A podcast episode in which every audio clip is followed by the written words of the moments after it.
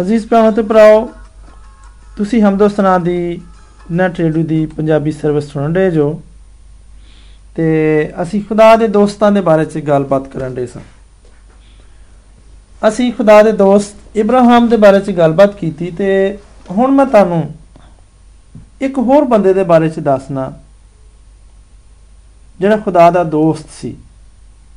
ਤੇ ਖੁਦਾ ਨੇ ਉਹਦੇ ਬਾਰੇ 'ਚ ਇਹ ਗੱਲ ਕਹੀ ਕਿ ਹੋਰਾਂ ਨਾਲ ਤੇ ਮੈਂ ਖਾਬਾਂ 'ਚ ਤੇ ਰੋਇਆਂ ਦੇ ਵਿੱਚ ਗੱਲ ਕੀਤੀ ਪਰ موسی ਮੇਰਾ ਇਹੋ ਜਿਹਾ ਯਾਰ ਹੈ ਕਿ ਮੈਂ ਉਹਦੇ ਨਾਲ ਰੂਬਰੂ ਗੱਲਬਾਤ ਕੀਤੀ موسی ਦੀ ਜ਼ਿੰਦਗੀ ਦਾ ਮਤਾਲਿਆ ਕਰਨਾ ਸਾਡੇ ਲਈ ਬਹੁਤ ਹੀ ਫਾਇਦੇਮੰਦ ਹੈ ਇੱਕ ਅਜੀਬ ਬਿਆਨ ਹੈ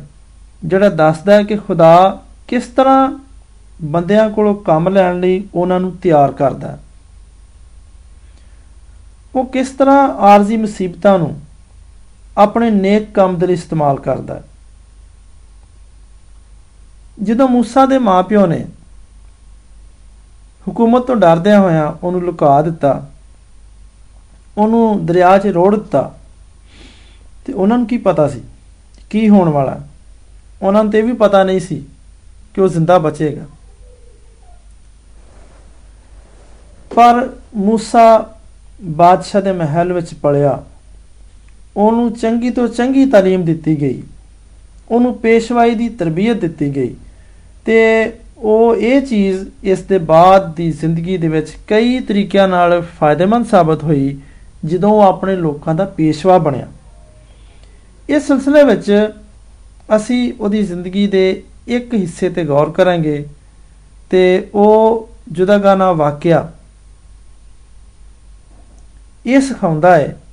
ਕਿ ਖੁਦਾਵੰਦ ਨੂੰ ਦੋਸਤਾਂ ਦੀ ਜ਼ਰੂਰਤ ਹੈ ਤਾਂ ਕਿ ਉਹ ਉਹਦੇ ਲਈ ਕੰਮ ਕਰਨ। ਜਦੋਂ ਉਹ ਖੁਦਾ ਲਈ ਕੰਮ ਕਰਨਗੇ ਤੇ ਫਿਰ ਉਹਦੇ ਪੱਕੇ ਦੋਸਤ ਸਾਬਤ ਹੋਣਗੇ।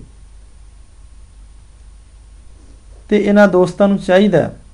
ਕਿ ਉਹ ਉਹਦੀ ਰਾਹਨਮਾਈ ਕਰਨ ਵਾਲੀ ਆਵਾਜ਼ ਨੂੰ ਸੁਣਨ ਤੇ ਜੋ ਕੁਝ ਉਹਨਾਂ ਨੂੰ ਕਿਹਾ ਜਾਂਦਾ ਹੈ ਉਹਦੇ ਉੱਤੇ ਉਹ ਅਮਲ ਕਰਨ। ਪਰ ਇੱਕ ਵੇਲਾ ਆਇਆ ਕਿ موسی ਵੀ ਰਜ਼ਾਮੰਦ ਨਹੀਂ ਸੀ ਕਿ ਉਹ ਖੁਦਾ ਦਾ ਹੁਕਮ ਮੰਨੇ ਤੇ ਫਿਰ ਮਿਸਰ ਜਾਏ ਇਸ ਲਈ ਕਿ ਉਹ ਡਰਦਾ ਸੀ ਕਿ ਉੱਥੇ ਪਛਾਣਿਆ ਜਾਏਗਾ ਤੇ ਬਾਦਸ਼ਾਹ ਨੂੰ ਸਜ਼ਾ ਦੇਗਾ ਸ਼ਾਇਦ ਉਹਨੂੰ ਆਪਣੀ ਕਾਬਲੀਅਤਾਂ ਉੱਤੇ ਵੀ ਭਰੋਸਾ ਨਹੀਂ ਸੀ ਉਹ ਕਾਫੀ ਅਰਸੇ ਤੱਕ ਖੁਦਾ ਨਾਲ ਆਪਣੀ ਕਈ ਮੁਸ਼ਕਲਾਂ ਦੇ ਬਾਰੇ ਦੇ ਵਿੱਚ ਬਹਿਸ ਕਰਦਾ ਰਿਹਾ ਤੇ ਕੋਸ਼ਿਸ਼ ਕਰਦਾ ਰਿਹਾ ਕਿ ਜਿਹੜਾ ਕੰਮ ਖੁਦਾ ਤੋਂ ਲੈਣਾ ਚਾਹੁੰਦਾ ਹੈ ਉਹ ਨਾ ਕਰੇ। ਅਜ਼ੀਜ਼ ਭਰਾਣੋ ਤੇ ਭਰਾਓ, ਅਸੀਂ ਵੀ ਅਕਸਰ ਇੰਜ ਹੀ ਕਰਨੇ ਜਦੋਂ ਖੁਦਾ ਸਾਨੂੰ ਕੁਝ ਕਰਨ ਲਈ ਸਾਦਾ ਹੈ ਤੇ ਅਸੀਂ ਵੀ ਬਹੁਤ ਸਾਰੀਆਂ ਮੁਸ਼ਕਲਾਂ ਦਾ, ਬੜੀ ਮਸਰੂਫੀਅਤ ਦਾ ਅਸੀਂ ਇਜ਼ਹਾਰ ਕਰਨੇ ਆ ਅਸੀਂ ਸਮਝਣਾ ਕਿ ਨਹੀਂ ਨਹੀਂ, ਇਹ ਕੰਮ ਸਾਡੇ ਲਈ ਬੜਾ ਮੁਸ਼ਕਲ ਹੈ ਤੇ ਸਾਡੀ ਤੇ ਪਹੁੰਚ ਤੋਂ ਹੀ ਬਾਹਰ ਹੈ ਖੁਦਾ ਹੁਣ ਵੀ ਹਰ ਇੱਕ ਕੋਲੋਂ ਭਾਵੇਂ ਉਹ ਬੰਦਾ ਹੋਵੇ ਤੇ ਭਾਵੇਂ ਬੁੱਢੀ ਹੋਵੇ, ਜਵਾਨ ਹੋਵੇ ਜਾਂ ਬੱਚਾ ਹੋਵੇ ਪੜਿਆ ਲਿਖਿਆ ਹੋਵੇ ਜਾਂ ਅਨਪੜ੍ਹ ਹੋਵੇ ਖੁਦਾ ਹਰ ਇੱਕ ਨੂੰ ਆਪਣੇ ਕੰਮ ਦੇ ਲਈ ਸੱਦਦਾ ਹੈ ਉਹਨੂੰ ਹੁਣ ਵੀ ਦੋਸਤਾਂ ਦੀ, ਯਾਰਾਂ ਦੀ ਬੜੀ ਜ਼ਰੂਰਤ ਹੈ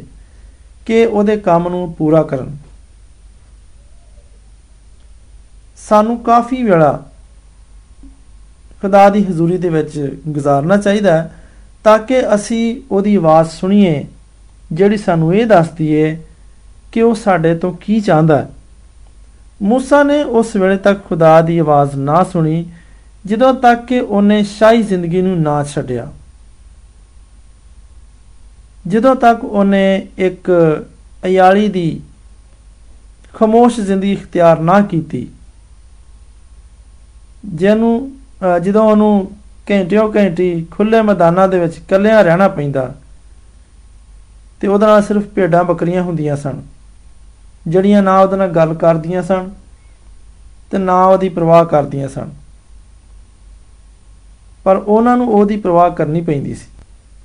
ਪਰ ਮੂਸਾ ਨੂੰ ਭੇਡਾਂ ਬੱਕਰੀਆਂ ਦੀ ਪਰਵਾਹ ਕਰਨੀ ਪੈਂਦੀ ਸੀ ਤੇ ਉਹਨਾਂ ਦੀ ਰਖਵਾਲੀ ਕਰਨੀ ਪੈਂਦੀ ਸੀ। ਮੂਸਾ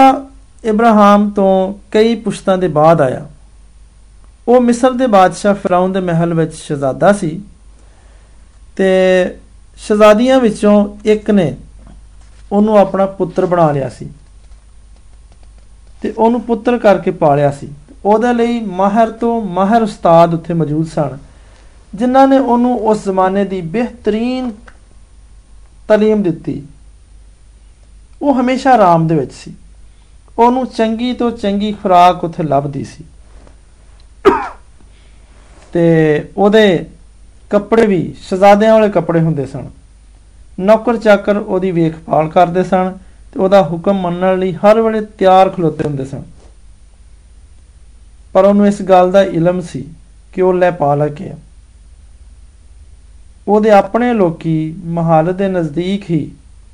ਮਿਸਰੀਆਂ ਦੀ ਗੁਲਾਮੀ ਵਿੱਚ ਨੇ। ਜਦੋਂ ਜਵਾਨ ਹੋ ਗਿਆ, ਤੇ ਉਹ ਅਕਸਰ ਆਪਣੇ ਲੋਕਾਂ ਦੇ ਬਾਰੇ 'ਚ ਸੋਚਦਾ ਹੁੰਦਾ ਸੀ ਉਹਨਾਂ ਦੇ ਲਈ ਫਿਕਰਮੰਦ ਹੁੰਦਾ ਸੀ, ਤੇ ਉਹ ਲੁਕ-ਲੁਕ ਕੇ ਉਹਨਾਂ ਨੂੰ ਮਿਲਦਾ ਵੀ ਸੀ। ਉਹ ਵੇਂਦਾ ਸੀ ਕਿ ਉਹ ਕਿੰਨੀ ਜ਼ਿਆਦਾ ਮਿਹਨਤ ਮਸ਼ੱਕਤ ਕਰਦੇ ਨੇ, ਪਰ ਫਿਰ ਵੀ ਉਹਨਾਂ ਦੇ ਨਾਲ ਕਿੰਨਾ ਜ਼ਾਲਮਾਨਾ ਸਲੂਕ ਹੁੰਦਾ ਹੈ। ਉਹਨਾਂ ਦੇ ਘਰਾਂ ਦੀ ਬਹੁਤ ਬੁਰੀ ਹਾਲਤ ਸੀ, ਤੇ ਉਹਨਾਂ ਨੂੰ ਖਾਣ ਨੂੰ ਜੋ ਦਿੰਦੇ ਸਨ, ਉਹ ਵੀ ਕੋਈ ਬਹੁਤ ਜ਼ਿਆਦਾ ਨਹੀਂ ਸੀ ਹੁੰਦਾ। ਮੂਸਾ ਦੇ ਦਿਲ ਵਿੱਚ ਖਾਸ਼ ਪੈਦਾ ਹੁੰਦੀ ਸੀ ਕਿ ਕਾਸ਼ ਉਹਨਾਂ ਲਈ ਕੁਝ ਕਰ ਸਕੇ। ਪਰ ਉਹਨਾਂ ਨੂੰ ਪਤਾ ਨਹੀਂ ਸੀ ਕਿ ਉਹ ਕੀ ਕਰੇ ਤੇ ਕਿਵੇਂ ਕਰੇ। ਤੇ ਮਦਦ ਦੀ ਪਹਿਲੀ ਕੋਸ਼ਿਸ਼ ਦੇ ਵਿੱਚ ਉਹਨੇ ਗਲਤੀਆਂ ਕੀਤੀਆਂ। ਉਹਨੇ ਆਪਣੇ ਲੋਕਾਂ ਦੀ ਮਦਦ ਕਰਦੇ ਹੋਇਆਂ ਇੱਕ ਮਿਸਰੀ ਨੂੰ ਇੱਕ ਇਬਰਾਨੀ ਦੇ ਨਾਲ ਬੁਰਾ ਸਲੂਕ ਕਰਦੇ ਹੋਏ ਵੇਖਿਆ ਤੇ ਉਹਨੇ ਉਸ ਮਿਸਰੀ ਨੂੰ ਮਾਰ ਦਿੱਤਾ। ਤੇ ਜਦੋਂ ਲੋਕਾਂ ਨੂੰ ਪਤਾ ਲੱਗਿਆ ਤੇ ਉਹ ਇੰਨਾ ਡਰਿਆ ਕਿ ਮਹੱਲ ਛੱਡ ਕੇ ਦੌੜ ਗਿਆ। ਬਜਾਏ ਖੂਬਸੂਰਤ ਕੱਪੜਿਆਂ ਦੇ, ਜਿਹੜੇ ਉਹ ਸ਼ਹਜ਼ਾਦਿਆਂ ਦੇ ਤੌਰ ਤੇ ਪਾਉਂਦਾ ਸੀ, ਉਹਨੇ ਇੱਕ ਮਾਮੂਲੀ ਚਰਵਾਇਆਂ ਦੇ ਕੱਪੜੇ ਪਾ ਲਏ ਤੇ ਮਹੱਲ ਤੋਂ ਰੁਖਸਤ ਹੋਣ ਦੇ ਬਾਅਦ ਮੀਲੋਂ ਮੀਲ ਤੱਕ ਪੈਦਲ ਹੀ ਤੁਰਦਾ ਰਿਹਾ। ਆਖਰਕਾਰ ਉਹਨੂੰ ਇੱਕ ਬੰਦਾ ਮਿਲ ਗਿਆ, ਜਿਹਦੇ ਕੋਲ ਇੱਕ ਬਹੁਤ ਵੱਡਾ ਘਰ ਸੀ ਤੇ ਬਹੁਤ ਸਾਰੀਆਂ ਭੇਡਾਂ ਸਨ। ਉਸ ਬੰਦੇ ਨੂੰ ਇੱਕ ਇਆਲੀ ਦੀ ਲੋੜ ਸੀ। ਤੇ ਪਸ ਮੂਸਾ ਜਿਹੜਾ ਸ਼ਹਜ਼ਾਦਾ ਸੀ, ਉਹ ਇਹ ਕੰਮ ਕਰਨ ਲਈ ਤਿਆਰ ਹੋ ਗਿਆ। ਉੱਥੇ ਕੋਈ ਨਹੀਂ ਸੀ ਜਾਣਦਾ ਕਿ ਉਹ ਮਿਸਰ ਦਾ ਸ਼ਹਜ਼ਾਦਾ ਹੈ। ਉਹ ਸਿਰਫ ਮੂਸਾ ਦਾ ਨਾਂ ਸੱਦਦੇ ਸਨ। ਤੇ ਮੂਸਾ ਘਾਹ ਤੇ ਪਾਣੀ ਦੇ ਲੱਭਣ ਵਾਸਤੇ ਪੇੜਾਂ ਨੂੰ ਬਾਹਰ ਖੁੱਲਿਆਂ ਮੈਦਾਨਾਂ 'ਚ ਲੈ ਜਾਂਦਾ ਸੀ। ਕਈ ਵੇਲੇ ਤੇ ਉਹਨੂੰ ਕਈ ਕਈ ਦਿਨਾਂ ਤੱਕ ਬਾਹਰ ਹੀ ਰਹਿਣਾ ਪੈਂਦਾ ਸੀ। ਕਈ ਵੇਲੇ ਘਾਹ ਦੇ ਲਾਗੇ ਮਿਲ ਜਾਂਦੀ ਤੇ ਉਹ ਰਾਤ ਨੂੰ ਘਰ ਪਹੁੰਚ ਜਾਂਦਾ ਸੀ ਕਿਉਂਕਿ موسی ਨੇ ਉਸ ਘਰ ਦੀ ਇੱਕ ਕੁੜੀ ਨਾਲ ਵਿਆਹ ਕਰ ਲਿਆ ਸੀ ਇਸ ਲਈ ਹੁਣ ਉਹ ਉਸ ਘਰ ਦਾ ਇੱਕ ਫਰਦ ਵੀ ਬਣ ਗਿਆ ਸੀ ਰੁਕਨ ਬਣ ਗਿਆ ਸੀ ਜਦੋਂ ਉਹ ਆਪਣੀ ਭੇਡਾਂ ਦੀ ਗੱਲਾਬਾਨੀ ਕਰਦਾ ਸੀ ਤੇ ਉਹਨੂੰ ਲੈਦਗੀ ਤੇ ਖਮੋਸ਼ੀ ਵਿੱਚ ਸੋਚਣ ਦੇ ਲਈ ਕਾਫੀ ਵੇਲਾ ਮਿਲ ਜਾਂਦਾ ਸੀ ਉਹਨੇ ਆਪਣੀ ਗੁਜ਼ਰੀ ਜ਼ਿੰਦਗੀ ਤੇ ਆਪਣੇ ਲੋਕਾਂ ਦੇ ਬਾਰੇ 'ਚ ਜਿਹੜੇ ਹਜੇ ਤੱਕ ਗੁਲਾਮੀ ਦੇ ਵਿੱਚ ਮਿਹਨਤ ਕਰਨ ਦੇ ਸਨ। ਸੋਚਿਆ, ਉਹ ਉਹਨਾਂ ਨੂੰ ਭੁੱਲ ਨਹੀਂ ਸੀ ਸਕਦਾ। ਉਹਨਾਂ ਦਾ ਗਮ ਤੇ ਉਹਨਾਂ ਦੀ ਮਦਦ ਕਰਨ ਦੀ ਖਾਸ਼ ਕਦੀ-ਕਦੀ ਉਹਦੇ ਦਿਲ ਵਿੱਚ ਬੜੇ ਜ਼ੋਰ ਨਾਲ ਆਉਂਦੀ ਤੇ ਕਦੀ ਵੀ ਨਹੀਂ ਸੀ ਕੱਟਦੀ। ਇੱਕ ਦਿਨ ਉਹ ਆਪਣਾ ਇੱਜੜ ਸ਼ਹਿਰ ਦੇ ਮਗਰਬ ਵਾਲੇ ਪਾਸੇ ਲੈ ਗਿਆ ਤੇ ਭੇਡਾਂ ਇੱਕ ਪਹਾੜ ਦੇ ਕੋਲ ਚਰਨ ਡੀਆਂ ਸਨ। ਮੂਸਾ ਪਹਾੜ ਦੇ ਦਾਮਨ 'ਚ ਬੈਠਾ ਆਪਣੀ ਕੌਮ ਦੇ ਗੁਲਾਮਾਂ ਦੇ ਬਾਰੇ 'ਚ ਸੋਚਣ ਰਿਹਾ ਸੀ ਤੇ ਬੜਾ ਹੈਰਾਨ ਸੀ ਕਿ ਕੌਣ ਉਹਨਾਂ ਦੀ ਸਖਤ ਜ਼ਿੰਦਗੀ ਤੋਂ ਉਹਨਾਂ ਨੂੰ ਆਜ਼ਾਦ ਕਰਾ ਸਕਦਾ ਹੈ ਜਦੋਂ ਇਹ ਸੋਚਣ ਰਿਹਾ ਸੀ ਉਹਨੇ ਵੇਖਿਆ ਕਿ ਕੁਝ ਦੂਰ ਇੱਕ ਝਾੜੀ ਸੂਰਜ ਦੀ ਰੋਸ਼ਨੀ ਵਿੱਚ ਬਹੁਤ ਚਮਕਣ ਰਹੀ ਹੈ ਇੰਜ ਲੱਗਦਾ ਸੀ ਜਿਵੇਂ ਉਹਨੂੰ ਅੱਗ ਲੱਗੀ ਹੌਲੀ-ਹੌਲੀ موسی ਉਹਦੇ ਵੱਲ ਪੂਰਾ ਮਤਵਜੋ ਹੋ ਗਿਆ ਹਾਲਾਂਕਿ ਉਹ ਸੜਦੀ ਹੋਈ ਮਾਲੂਮ ਹੁੰਦੀ ਸੀ, ਪਰ ਨਾ ਤੇ ਉਹ 'ਚ ਕੋਈ ਤਬਦੀਲੀ ਹੋਣ ਰਹੀ ਸੀ ਤੇ ਨਾ ਉਹ ਸੁਆਹ ਬਣਨ ਰਹੀ ਸੀ। ਉਹ ਬੜਾ ਹੈਰਾਨ ਹੋਇਆ ਤੇ ਖਲੋ ਗਿਆ। ਤੇ ਜ਼ਾਰੀ ਗੱਲ ਇਨਸਾਨੀ ਫਿਤਰਤ ਹੈ ਕਿ ਉਹ ਨੇੜੇ ਗਿਆ ਕਿ ਜਾ ਕੇ ਇਸ ਅਜੀਬ ਨਜ਼ਾਰੇ ਨੂੰ ਵੇਖੇ ਕਿ ਹੋਣ ਕੀ ਰਿਹਾ ਇਹ ਨਜ਼ਾਰਾ ਬੜਾ ਹੀ ਖੂਬਸੂਰਤ ਸੀ, ਪਰ ਜਿਵੇਂ ਹੀ ਉਹ ਨੇੜੇ ਗਿਆ ਤੇ ਉਹਨੂੰ ਉਹ ਪੁਰਸਰਾਰ ਗੱਲ ਮਾਲੂਮ ਹੋਈ, ਉਹਨੂੰ ਇੰਜ ਲੱਗਿਆ ਜਿਵੇਂ ਉਹ ਕੱਲਾ ਨਹੀਂਗਾ। ਉਹਨੇ ਕਿਸੇ ਨੂੰ ਆਪਣਾ ਨਾਂ ਲੈਂਦਿਆਂ ਹੋਇਆ ਸੁਣਿਆ ਆਏ موسی ਆਏ موسی ਉਹਨੂੰ ਸ਼ੱਕ ਸੀ ਕਿ ਇਹ ਆਵਾਜ਼ ਉਸ ਜਲਦੀ ਹੋਈ ਪਹਾੜੀ ਦੇ ਵਿੱਚੋਂ ਹੈ ਜਾਂ ਮੈਂ ਉਹਦਾ ਆਪਣਾ ਖਿਆਲ ਹੈ ਪਰ ਫੇਰ ਵੀ ਨੇ ਜਵਾਬ ਦਿੱਤਾ ਮੈਂ ਹਾਜ਼ਰ ਹਾਂ ਫਿਰ ਆਵਾਜ਼ ਨੂੰ ਆਖਿਆ ਇੱਥੇ ਨੇੜੇ ਨਾ ਆਵੀਂ ਆਪਣੇ ਪੈਰਾਂ ਤੋਂ ਜੁੱਤੀ ਲਾ ਦੇ ਕਿਉਂਕਿ ਜਿੱਥੇ ਤੂੰ ਖਲੋਤਾ ਹੈ ਉਹ ਮੁਕੱਦਸ ਜਗ੍ਹਾ ਹੈ موسی ਨੇ ਆਪਣੇ ਪੈਰਾਂ 'ਚ ਜੁੱਤੀ ਲਾਤੀ ਤੇ ਡਿੱਗਣ ਲੱਗਾ ਆਵਾਜ਼ ਨੇ ਫੇਰ ਆਖਿਆ ਮੈਂ ਤੇਰੇ ਪਿਓ ਦਾ ਖੁਦਾ ਅਬਰਾਹਾਮ ਦਾ ਖੁਦਾ ਇਜ਼ਹਾਕ ਦਾ ਖੁਦਾ ਤੇ ਯਾਕੂਬ ਦਾ ਖੁਦਾ ਵਾਂ موسی ਡਰ ਗਿਆ ਤੇ ਝਾੜੀ ਦੀ ਚਮਕ ਦੀ ਵਜ੍ਹਾ ਤੋਂ ਆਪਣਾ ਚਿਹਰਾ ਉਹਨੇ ਟੱਕ ਲਿਆ ਉਸ ਆਵਾਜ਼ ਨੇ ਆਖਿਆ ਮੈਂ ਆਪਣੇ ਲੋਕਾਂ ਦੀ ਤਕਲੀਫ ਨੂੰ ਜਿਹੜੇ ਮਿਸਰ ਦੇ ਵਿੱਚ ਨੇ ਖੂਬ ਵੇਖਿਆ ਤੇ ਉਹਨਾਂ ਦੀ ਫਰਿਆਦ ਸੁਣੀਏ। ਮੈਂ ਉਹਨਾਂ ਦੇ ਦੁੱਖਾਂ ਨੂੰ ਜਾਣਨਾ, ਮੈਂ ਉਤਰਿਆ ਵਾਂ ਕਿ ਉਹਨਾਂ ਨੂੰ ਮਿਸਰੀਆਂ ਦੇ ਹੱਥ ਤੋਂ ਛਡਾਵਾਂ ਤੇ ਉਸ ਮੁਲਕ ਦੇ ਵਿੱਚੋਂ ਕੱਢ ਲਵਾਂ। ਉਹਨਾਂ ਨੇ ਇੱਕ ਚੰਗੇ ਤੇ ਇੱਕ ਸੋਹਣੇ ਮੁਲਕ ਵਿੱਚ ਪਹੁੰਚਾਵਾਂ। ਹੁਣ ਆ, ਮੈਂ ਤੈਨੂੰ ਫਰਾਉਨ ਦੇ ਕੋਲ ਕੱਲਾਂ। ਕਿ ਤੂੰ ਮੇਰੀ ਕੌਮ ਬਣੀ ਇਸਰਾਇਲ ਨੂੰ ਮਿਸਰ ਤੋਂ ਕੱਢ ਲਿਆਵੇਂ ਤੂੰ ਫਰਾਉਨ ਕੋਲ ਜਾ ਤੇ ਮੇਰੇ ਲੋਕਾਂ ਨੂੰ ਇਸ ਮੁਕੱਦਸ ਪਹਾੜ ਤੇ ਲੈ ਕੇ ਆ موسی ਬਹੁਤ ਡਰ ਗਿਆ ਤੇ ਉਹਨੇ ਆਖਿਆ ਤੂੰ ਕੀ ਚਾਹਨਾ ਕਿ ਮੈਂ ਉੱਥੇ ਜਾਵਾਂ ਪਰ ਮੈਂ ਨਹੀਂ ਜਾ ਸਕਦਾ ਮੈਂ ਕੌਣ ਆ ਲੋਕੀ ਮੇਰੀ ਗੱਲ ਸੁਣਨਗੇ ਮੈਂ ਜਾਣਨਾ ਵਾਂ ਲੋਕੀ ਮੇਰੀ ਗੱਲ ਨਹੀਂ ਸੁਣਨਗੇ ਕਿਉਂਕਿ ਮੈਂ ਪਹਿਲਾਂ ਵੀ ਇਹ ਤਜਰਬਾ ਕਰ ਚੁੱਕਿਆ ਤੇ ਬਾਦਸ਼ਾਹ ਤੇ ਮੇਰੀ ਕੋਈ ਪਰਵਾਹ ਨਹੀਂ ਕਰੇਗਾ ਤੇ ਮੇਰੇ ਵਿੱਚ ਪੇਸ਼ਵਾਈ ਕਰਨ ਦੀ ਕਾਬਲੀਅਤ ਵੀ ਨਹੀਂਗੀ ਮੈਂ ਐਸੇ ਕੰਮ 'ਚ ਖੁਸ਼ ਹਾਂ ਜਿਹੜਾ ਮੈਂ ਕਰਨ ਰਿਹਾ ਤੇ ਵਾਪਸ ਮਿਸਰ ਜਾ ਕੇ ਮੈਂ ਆਪਣੀ ਜਾਨ ਖਤਰੇ 'ਚ ਨਹੀਂ ਪਾਉਣਾ ਚਾਹੁੰਦਾ। ਮੈਂ ਖਾਮੋਸ਼ੀ ਨਾਲ ਇੱਥੇ ਜ਼ਿੰਦਗੀ گزارਨਾ ਚਾਹਨਾ ਸੋ موسی ਨੇ ਇਸ ਤਰ੍ਹਾਂ ਕਈ ਬਹਾਨੇ ਪੇਸ਼ ਕੀਤੇ, ਪਸੋ ਪੇਸ਼ ਕੀਤੀ ਤੇ ਡਰਦੇ ਹੋਇਆ ਖੁਦਾ ਤੋਂ ਕਹਿੰਦਾ ਰਿਹਾ, ਪਰ ਖੁਦਾ ਨੇ ਉਹਨੂੰ ਦੱਸਿਆ ਕਿ ਉਹਦਾ ਡਰ ਫਜ਼ੂਲ ਹੈ ਉਹਨੇ ਆਖਿਆ, ਮੈਂ ਜ਼ਰੂਰ ਤੇਰੇ ਨਾਲ ਹੋਵਾਂਗਾ ਤੇ ਤੇਰੇ ਲਈ ਇਹੋ ਹੀ ਕਾਫੀ ਹੈ ਤੂੰ ਮੇਰੇ ਲੋਕਾਂ ਨੂੰ ਜਾ ਕੇ ਕਹਿ ਦੇ ਕਿ ਮੈਂ ਤੈਨੂੰ ਕੱਲਿਆ ਮੈਂ ਤੈਨੂੰ ਕੱਲਿਆ ਮੈਂ ਉਹਨਾਂ ਦੇ ਪਿਓ ਦਾਦਿਆਂ ਦਾ, ਯਾਨੀ ਇਬਰਾਹਿਮ ਦਾ, ਇਸਹਾਕ ਦਾ ਤੇ ਯਾਕੂਬ ਦਾ ਖੁਦਾ ਹਾਂ ਤੇ ਮੈਂ ਉਹਨਾਂ ਦਾ ਵੀ ਖੁਦਾ ਹਾਂ ਤੇ ਮੈਂ ਤੇਰੀ ਜ਼ੁਬਾਨ ਦਾ ਜ਼ਿੰਮਾ ਲੈਣਾ ਤੇ ਮੈਂ ਤੈਨੂੰ ਸਿਖਾਉਂਦਾ ਰਵਾਂਗਾ ਕਿ ਤੂੰ ਕੀ ਕੀ ਆਖਣਾ। ਫਿਰ ਵੀ موسی ਨੇ ਖੁਦਾ ਦੀ ਮਿੰਨਤ ਕੀਤੀ ਕਿ ਉਹ ਕਿਸੇ ਹੋਰ ਨੂੰ ਕਾਲ ਦੇਵੇ ਪਰ ਖੁਦਾ ਨੇ ਉੱਤੇ ਜ਼ਾਹਰ ਕੀਤਾ ਕਿ ਉਹ ਸਿਰਫ ਉਹੀ ਇਸ ਕੰਮ ਨੂੰ ਕਰ ਸਕਦਾ ਹੈ ਤੇ ਉਹਨਾਂ ਹੀ ਕਰਨਾ ਖੁਦਾ ਨੇ ਆਪਣੇ ਇਸ ਕੰਮ ਦੇ ਲਈ ਸਿਰਫ ਉਹਨੂੰ ਹੀ ਚੁਣਿਆ ਇਸ ਲਈ موسی ਹੀ ਜਾਏਗਾ ਆਖਰਕਾਰ موسی ਨੇ ਇਹ ਗੱਲ ਮਹਿਸੂਸ ਕਰ ਲਈ ਉਹਨੂੰ ਪਤਾ ਲੱਗ ਗਿਆ ਕਿ ਉਹਨੂੰ ਇਹ ਹੁਕਮ ਮੰਨਣਾ ਚਾਹੀਦਾ।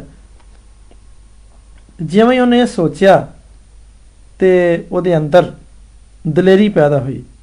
ਉਹਨੇ ਵੀ ਮਹਿਸੂਸ ਕੀਤਾ ਕਿ ਜੋ ਕੁਝ ਖੁਦਾ ਨੇ ਆਖਿਆ ਉਹ ਸੱਚ ਹੈ ਤੇ ਖੁਦਾ ਉਹਦੇ ਨਾਲ ਰਹੇਗਾ ਤੇ ਉਹ ਉਹਦੀ ਰਾਨਵਾਈ ਕਰੇਗਾ ਕਿ ਉਹਨੂੰ ਕੀ ਆਖਣਾ ਹੈ ਤੇ ਉਹਨੇ ਕੀ ਕਰਨਾ ਹੈ। ਉਹ ਇਸ ਤਰ੍ਹਾਂ ਖੁਦਾ ਦੀ ਖਾਤਰ ਉਹਨੂੰ ਕਰਨਾ ਚਾਹੀਦਾ। ਉਹਨੂੰ ਯਕੀਨ ਸੀ ਕਿ ਜਦੋਂ ਖੁਦਾ ਦੀ ਮਰਜ਼ੀ ਪੂਰੀ ਕਰੇਗਾ ਤੇ ਖੁਦਾ ਜ਼ਰੂਰ ਉਹਨੂੰ ਕੂਵਤ ਵੀ ਦੇਵੇਗਾ ਚਨਾਚੇ ਉਹ ਕੰਮ ਜਿਹੜਾ ਖੁਦਾ ਨੇ ਉਹਦੇ سپرد ਕੀਤਾ ਸੀ ਉਹਨੂੰ ਕਰਨ ਦੇ ਲਈ ਉਹਨੇ ਚਰਵਾਹੇ ਦੀ ਪੁਰਸਕੂਨ ਜ਼ਿੰਦਗੀ ਨੂੰ ਛੱਡ ਦਿੱਤਾ ਆਪਣੇ ਖਾਨਦਾਨ ਕੋਲੋਂ ਇਜਾਜ਼ਤ ਲਈ ਤੇ ਇੱਕ ਵਾਰੀ ਫੇਰ ਮਿਸਰ ਵੱਲ ਰਵਾਨਾ ਹੋ ਗਿਆ ਉਹਦੇ ਦਿਲ ਵਿੱਚ ਹੁਣ ਨਵਾਂ ਇਤਕਾਦ ਸੀ ਕਿਉਂਕਿ ਖੁਦਾ ਉਹਦਾ ਦੋਸਤ ਤੇ ਉਹਦਾ ਮਦਦਗਾਰ ਬਣ ਗਿਆ ਸੀ। ਅਜ਼ੀਜ਼ ਭੈਣੋ ਤੇ ਭਰਾਓ, ਅਗਰ ਅਸੀਂ ਵੀ ਖੁਦਾ ਦੇ ਉੱਤੇ ਭਰੋਸਾ ਕਰੀਏ, ਖੁਦਾ ਦੇ ਅਹਿਕਾਮਾਤ ਜਿਹੜੇ ਕਿ ਉਹਦੇ ਪਾਕ ਕਲਾਮ 'ਚ ਦਰਜ ਨੇ, ਅਸੀਂ ਉਹ ਮੰਨੀਏ, ਉਹਦੇ ਹੁਕਮਾਂ ਤੇ ਚੱਲੀਏ ਤੇ ਖੁਦਾ ਸਾਡੇ ਵੀ ਮਦਦਗਾਰ ਹੋਏਗਾ, ਸਾਡੀ ਵੀ ਰਹਿਨਮਾਈ ਕਰੇਗਾ ਤੇ ਸਾਨੂੰ ਵੀ ਆਪਣੇ ਦੋਸਤ ਕਬੂਲ ਕਰ ਲੇਗਾ ਤੇ ਇਸ ਤੋਂ ਪਹਿਲਾਂ ਕਿ ਅਸੀਂ ਹੁਣ ਪ੍ਰੋਗਰਾਮ ਨੂੰ ਬੰਦ ਕਰੀਏ ਤੇ ਮੈਂ ਛੋਟੀ ਜੀ ਦੁਆ ਕਰਨਾ ਚਾਹਨਾ ਆਏ ਖੁਦਾਵੰਦ ਅਸੀਂ ਜਾਣਨੇ ਆ ਕਿ موسی ਦੇ ਤਰ੍ਹਾਂ ਸਾਡੀ ਜ਼ਿੰਦਗੀਆਂ ਦੇ ਲਈ ਵੀ ਤੇਰਾ ਖਾਸ ਮਕਸਦ ਹੈ ਅਸੀਂ ਜਾਣਦੇ ਹਾਂ ਕਿ ਅਸੀਂ ਵੀ ਆਪਣਾ ਹਿੱਸਾ ਅਦਾ ਕਰਨਾ ਸਾਡੀ ਮਦਦ ਕਰ ਕਿ ਅਸੀਂ ਤੇਰੀ ਆਵਾਜ਼ ਆਪਣੇ ਦਿਲਾਂ ਵਿੱਚ ਸੁਣ ਸਕੀਏ ਸਾਨੂੰ ਦੱਸ ਕਿ ਤੂੰ ਸਾਡੇ ਤੋਂ ਕੀ ਚਾਹਨਾ ਸਾਨੂੰ ਤਾਕਤ ਦੇ ਕਿ ਜੋ ਤੂੰ ਸਾਡੇ ਤੋਂ ਚਾਹਨਾ ਹੈ, ਅਸੀਂ ਉਹ ਤੇਰੇ ਲਈ ਕਰ ਸਕੀਏ। ਕਾਸ਼ ਕਿ ਅਸੀਂ ਹਮੇਸ਼ਾ ਤੇਰੇ ਚੰਗੇ ਤੇ ਫਾਇਦੇਮੰਦ ਦੋਸਤ ਬਣ ਸਕੀਏ। ਆਮੀਨ। ਅਜ਼ੀਜ਼ ਭਰਾਣੋ ਤੇ ਭਰਾਓ, ਇਸ ਦੇ ਨਾਲ ਹੀ ਸਾਡੀ ਪੰਜਾਬੀ ਸਰਵਿਸ ਦਾ ਵੇਲਾ ਖਤਮ ਹੁੰਦਾ ਹੈ ਤੇ ਖੁਦਾ ਨੇ ਚਾਹਿਆ ਤੇ ਕੱਲ ਫੇਰ ਇਸੇ ਵੇਲੇ ਤੁਹਾਡੀ ਖidmat 'ਚ ਦੁਬਾਰਾ ਹਾਜ਼ਰ ਹੋਵਾਂਗੇ। ਜੈ ਮਸੀਹ ਦੀ।